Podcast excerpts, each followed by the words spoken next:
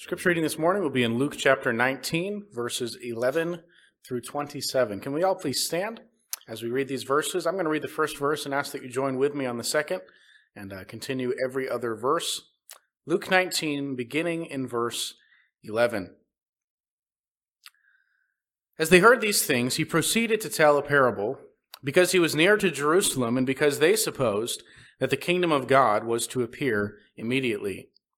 He said, therefore, a nobleman went into a far country to receive for himself a kingdom and then return.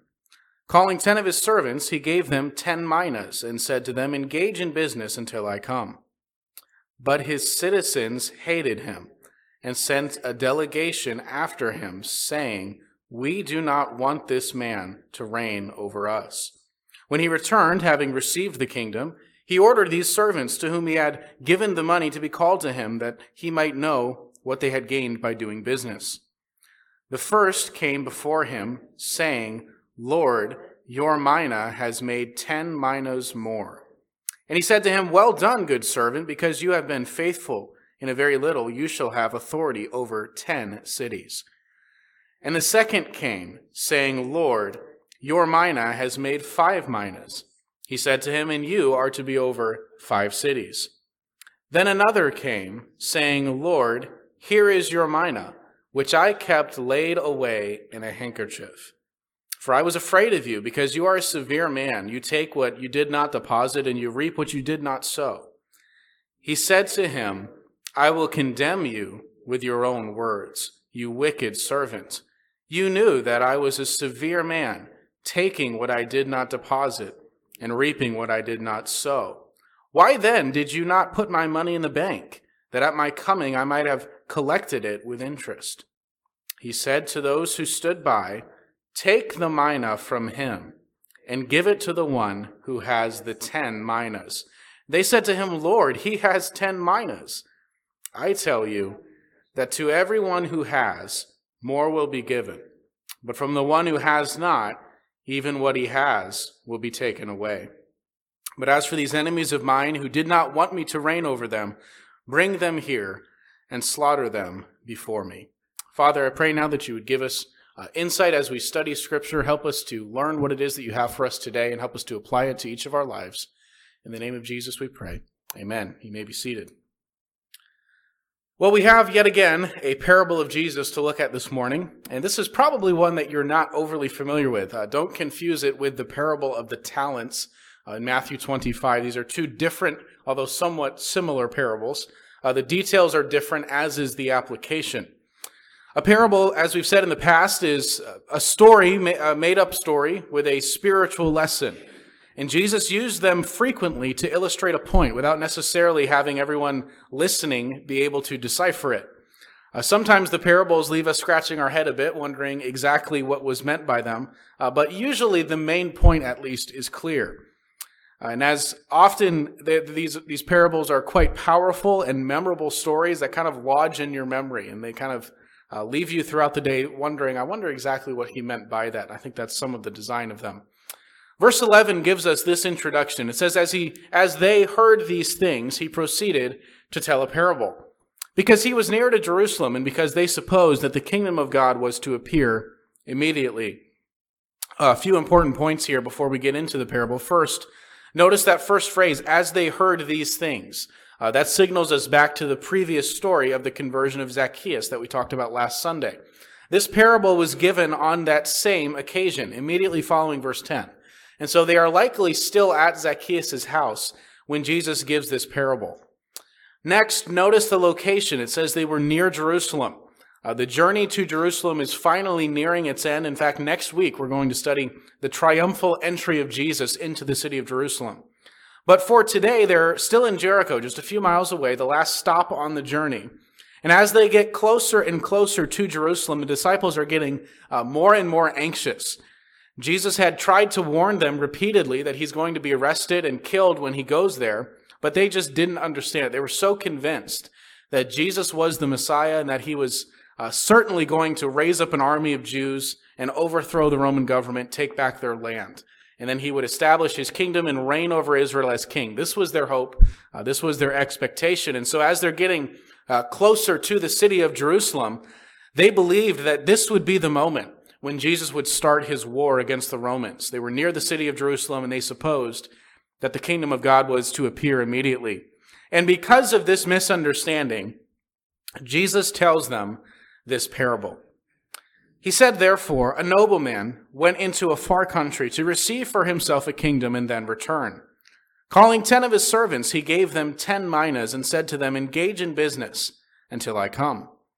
But his citizens hated him and sent a delegation after him, saying, We do not want this man to reign over us. When he returned, having received the kingdom, he ordered these servants to whom had been uh, given the money to be called to him, that he might know what they had gained by doing business. The first came before him and saying, uh, Lord, your mina has made ten minas more. He said to him, Well done, good servant, because you have been faithful in very little, you shall have authority over ten cities. The second came, saying, Lord, your mina has made five minas. He said to him, And you are to be over five cities. Then another came, saying, Lord, here is your mina, which I kept laid away in a handkerchief for I was afraid of you, because you are a severe man. You take what you did not deposit, you reap what you did not sow. And so he said to him, I will condemn you with your own words, you wicked servant. You knew that I was a severe man, taking what I did not deposit and reaping what I did not sow. Why then did you not put my money in the bank? And at my coming I might have collected it with interest. And he said to those who stood by, Take the mina from him, give it to the one who has ten minas. And they said to him, Lord, he has ten minas. I say to you that everyone who has, uh, more will be given. But from the one who has not, even what he has will be taken away. But as for these enemies of mine who did not want me to reign over them, bring them here and slaughter them before me. Now that's an interesting story. But what is the spiritual lesson? Uh, as is often the case with Jesus' parables, the main things are the plain things, and the plain things are the main things. And so rather than get caught up on each individual detail of the parable and what it may or may not represent, it's far wiser typically to just take a step back and try to see what is the main lesson here that Jesus was teaching with this parable. Uh, first, we, what we can say for certain is that Jesus clearly represents the nobleman in the parable. It says back in verse 12 that he was going into a far country to receive for himself a kingdom and then return. This is said to correct the faulty assumption of the disciples. They thought that the kingdom of Christ was going to appear immediately, uh, right now, as they're going into Jerusalem. But Jesus wasn't headed to Jerusalem to fight the Romans and gain a kingdom right now. Rather, Jesus was going to leave them. He was headed to a far country. And then after some time had passed, he would return as king.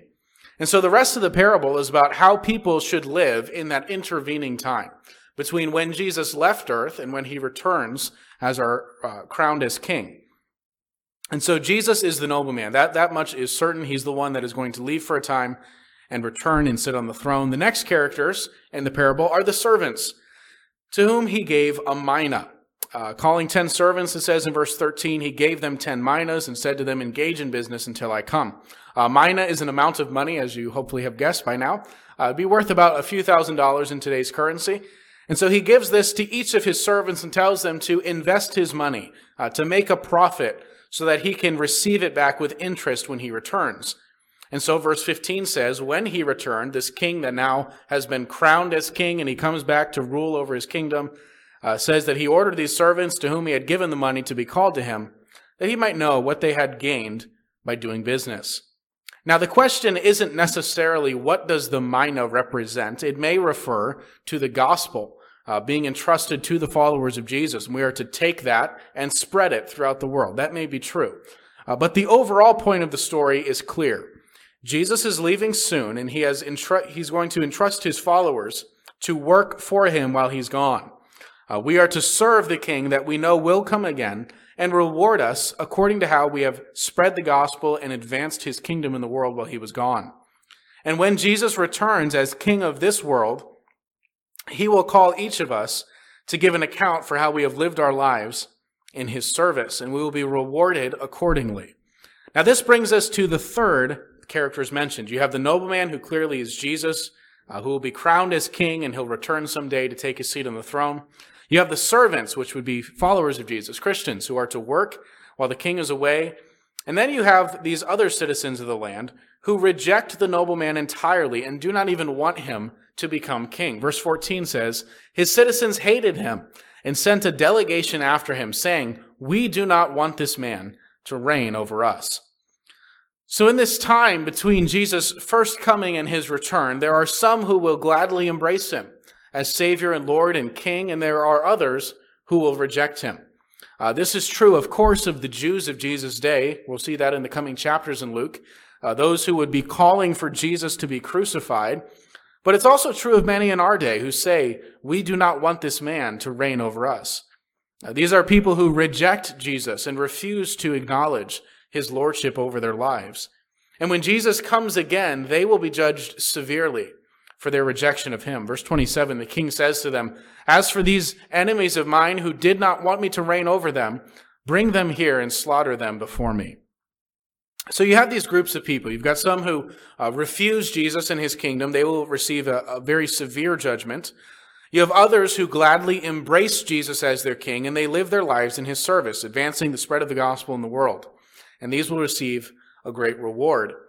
But then there is this third group. Those who don't necessarily outright reject Jesus as king, but they also don't really live for him.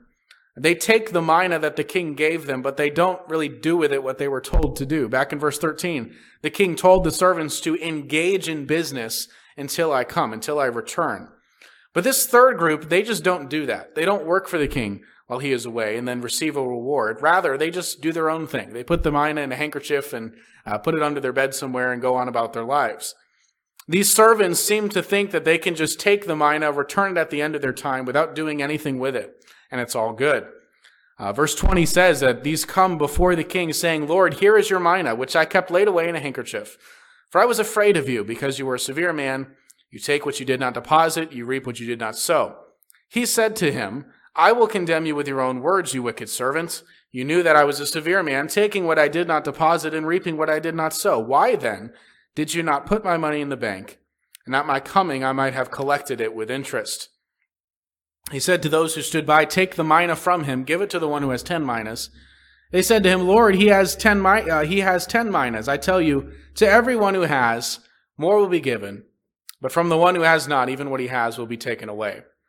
Now, if the servants who gained a profit represent Christians who live in service to Jesus and then receive rewards on Judgment Day, uh, the citizens would represent uh, those who refuse to accept the king. They represent those who reject Jesus and face his wrath on Judgment Day. The question is, what about these others? Uh, what about these servants who are given a mina and yet they do nothing with it? Uh, we aren't told that they are slaughtered like the ones who rejected Jesus entirely, but are we to understand these as Christians? Uh, these ones that Jesus refers to as wicked servants. There are basically two views of this group, and this is one of those interpretive details uh, of the parable that sound theologians disagree on exactly how to interpret it.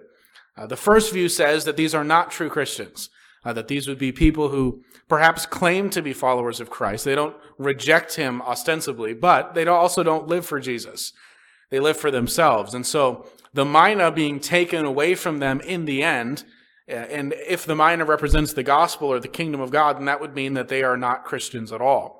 Perhaps they aren't as bad as those who flat out reject Jesus, and maybe they don't uh, receive as severe a punishment as those, uh, but they are still going to face the judgment of God in the end. The second view says that these are true Christians, but that they did not live their lives very well. They never denied Jesus, they didn't live in rampant sin, but they also didn't do much to serve him and further his gospel. And so they make it into the kingdom, but they are not rewarded. They lose out on the blessings that could have been theirs uh, had they share, had they served Jesus more faithfully in their lives. And so the, the taking of the mina would be referring then to them losing blessings in the eternal kingdom. Uh, in the end, I'm not certain as to which view it is, uh, which view is correct. I think uh, good people can certainly disagree on the interpretation of this passage. But I want to walk through those few verses one more time and just give you some of the arguments uh, for both sides and kind of let you decide. Verse 20 uh, it says, Another came, saying, Lord, here is your mina, which I kept laid away in a handkerchief. In the previous verses, uh, we're told the first servant came, and then the second servant came. Here in verse 20, it doesn't say the third servant came, rather, it says, Another came. Uh, now, there are two different Greek words that can be translated another. Uh, this is one of those things you learn kind of first semester in Greek that there's two words for another uh, allos and heteros. And basically, the difference is another of the same kind or similar, or another of a different kind. Uh, so, if I really liked a pair of shoes, for example, and I wanted to purchase an extra pair of the exact same shoes, so that when mine wear out, I have backups, uh, I would purchase allos, another of the same kind. If, however, I bought a pair of shoes, they were terribly uncomfortable, they fell apart within a few weeks, uh, I would never want to buy those shoes from those from that company again. But I would still need shoes, so I would buy another pair of shoes, but a, a different kind. So that would be heteros, a different pair, a different kind.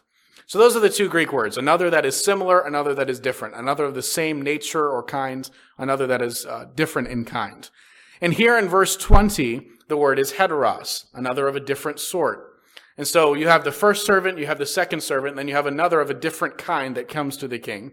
And he tells him that he has hid his mina away in a handkerchief. And look at his reasoning, verse 21. For I was afraid of you, because you are a severe man. You take what you did not deposit and reap what you did not sow.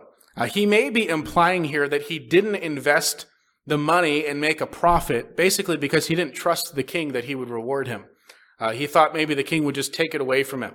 But as we've seen already, the king gave high positions of authority and power to those who made a return on his investment. He didn't just take the money from them and kick them to the curb. And yet that's the kind of king that this man thought he was. And that total misunderstanding makes some people think that this is not a true Christian, that this man doesn't even know Jesus. Add to that the fact that he's called a wicked servant in verse 22 when the king responds. He says, I will condemn you with your own words, you wicked servant. You knew that I was a severe man, taking what I did not deposit and reaping what I did not sow. Why then did you not put my money in the bank? And at my coming I might have collected it with interest. He said to those who stood, stood by, Take the mina from him, give it to the one who has ten minas. They said to him, Lord, he has ten minas. And then verse 26, I tell you that to everyone who has, more will be given.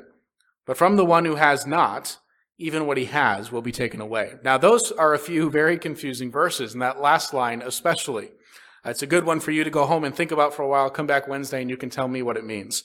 Uh, but I know this much. Whether this fellow represents a true Christian who just doesn't do much in his life for Christ, or whether this is a nominal Christian, not a true follower of Jesus at all, either way, judgment day will not go well for him.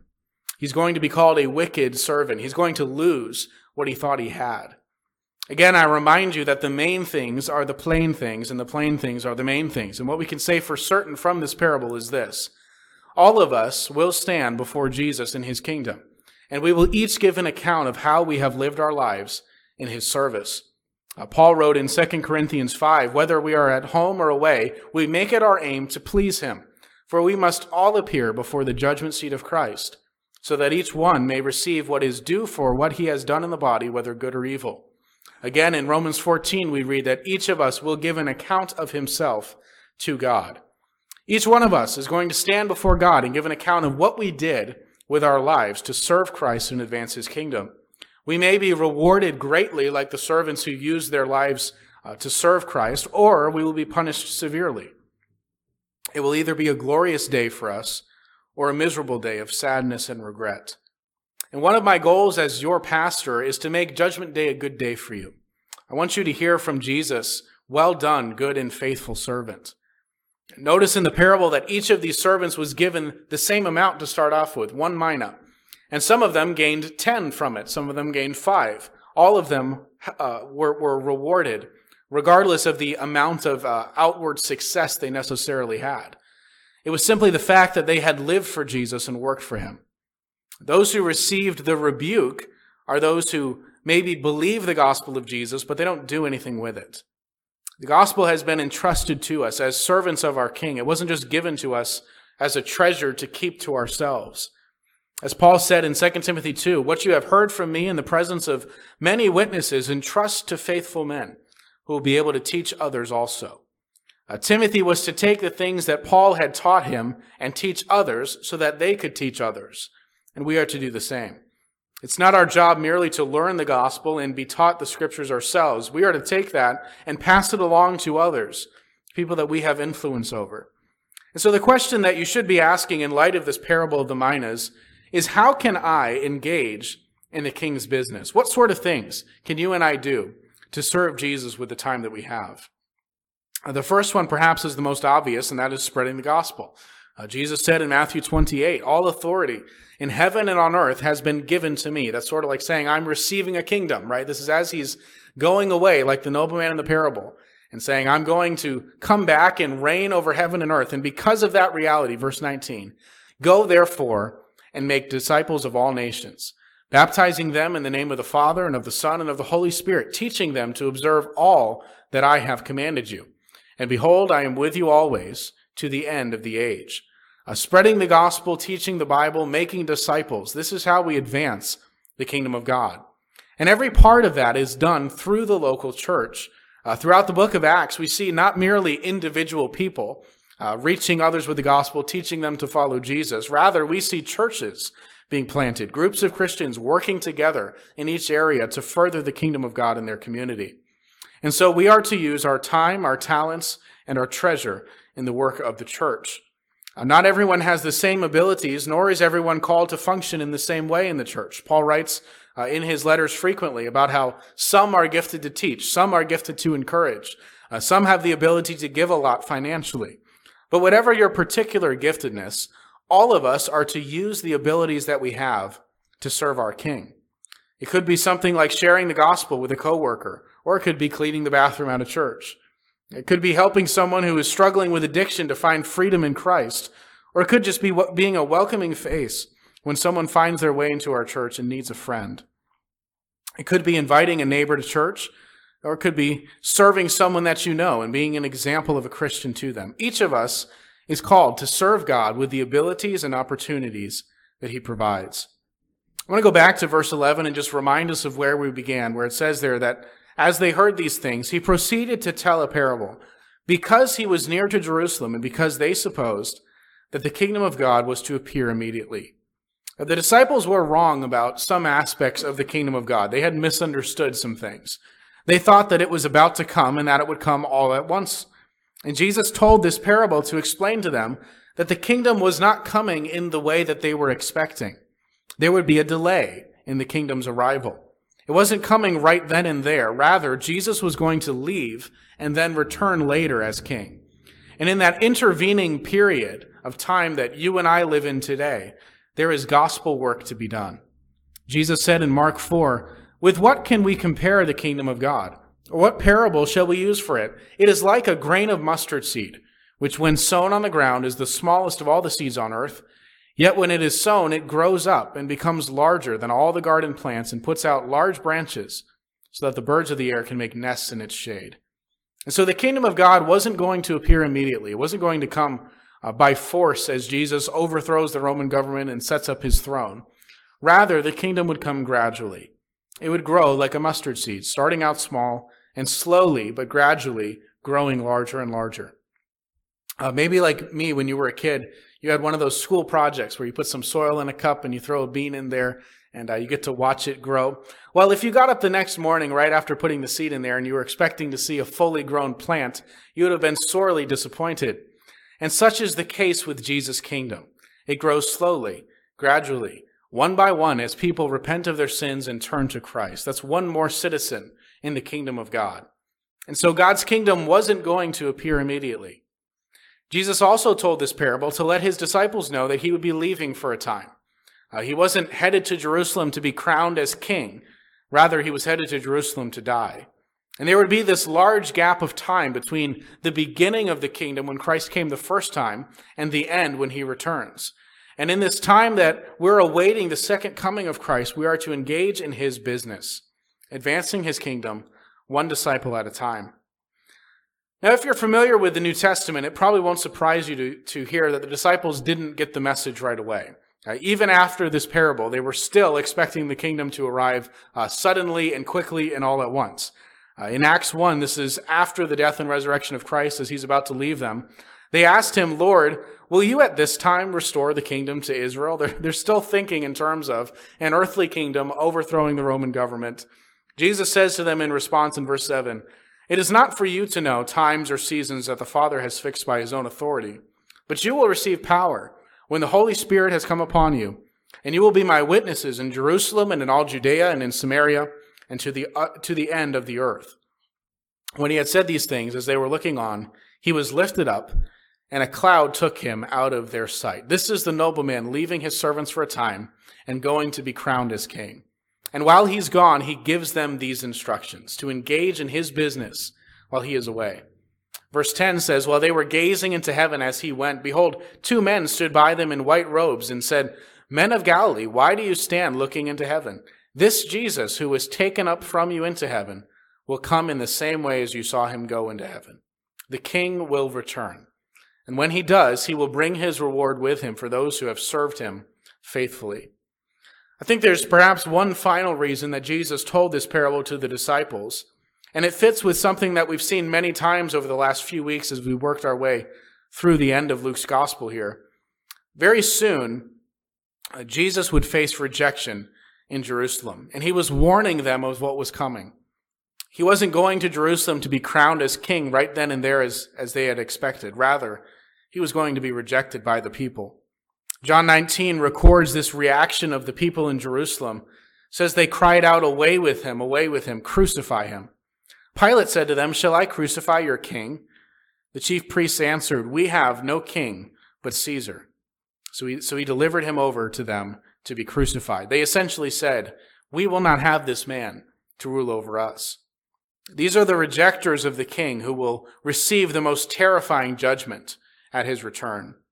We dare not be found among the number of those who said to Jesus, We will not have this man rule over us. Nor should we be happy on that day of judgment to stand before our king with nothing to show for our lives. Rather, let us work for our king. We know he's coming again. We know that he's left us here to carry on his kingdom work. Let's be good and faithful servants, engaging in his business. And we know that in the end, our labor for him will be rewarded eternally.